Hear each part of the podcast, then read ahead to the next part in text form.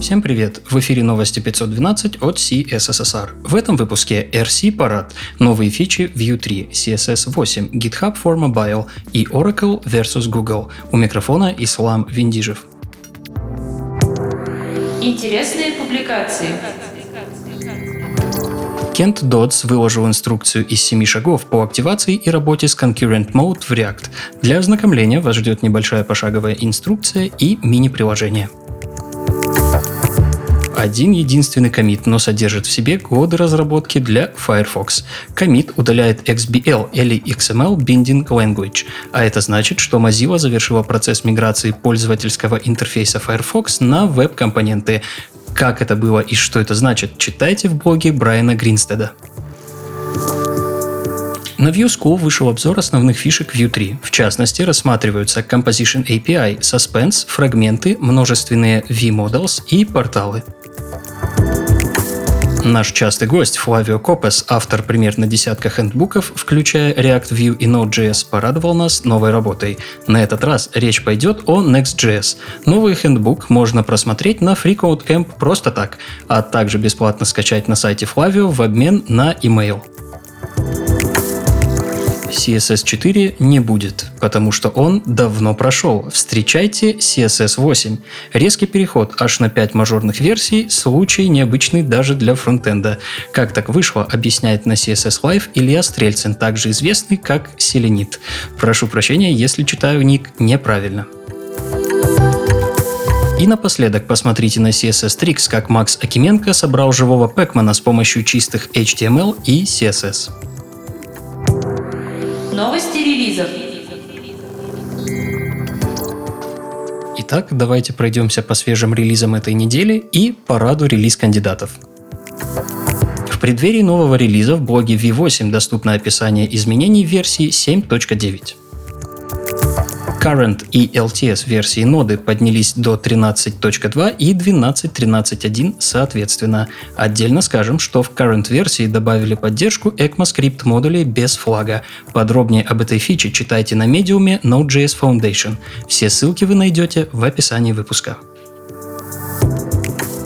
Два релиза провели в NPM. В версии 6.13 представили новый дизайн NPM CLI и новую команду NPM Fund, а спустя неделю вышла версия 6.13.1 с багфиксами. Также прилагаем ссылку на обзор изменений доступен 96-й релиз Safari Technology Preview. Затронуты Web API, Clipboard API, Web Inspector и SVG обновилась 78-я версия Chrome Stable Channel. Обновление включает в себя 5 security фиксов. Laravel 6.5.2 теперь поддерживает разделение геометрических и географических типов для PostGIS. Кроме этого, доработана директива Belongs to Many и механизм сериализации. В репозитории Angular доступны файлы третьего релиз кандидата Angular 9. Контрибьюторы Ruby on Rails улучшили инструменты для подключения к базам данных версии 6.0.1. Помимо этого, доступен релиз-кандидат для младшей предыдущей мажорной версии 5.2.4. В основном, будущий релиз пятых рельсов будет посвящен багфиксам.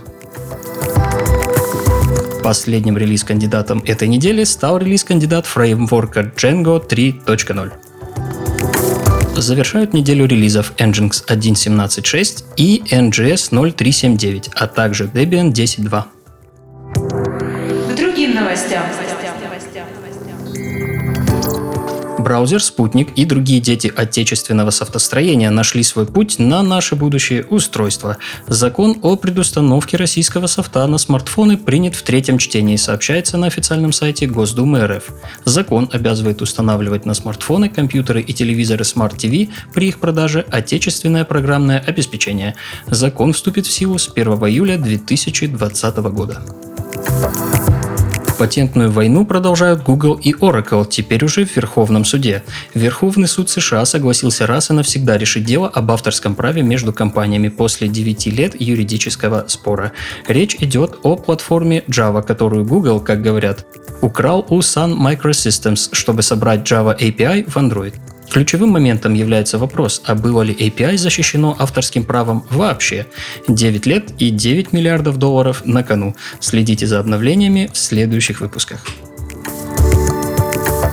Ревьюйте и мерчте откуда угодно. GitHub полностью пересмотрел концепцию мобильной версии и выкатил бета-версию приложений для смартфонов и планшетов. Приложение автоматически адаптируется к любому размеру экрана, а также имеет темный и светлый режимы в соответствии с вашими предпочтениями в операционной системе.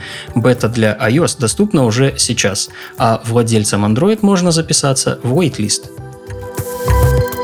Празднуя 15-летие релиза Firefox 1.0, Mozilla вносит значительные улучшения и изменения в программу охоты на баги.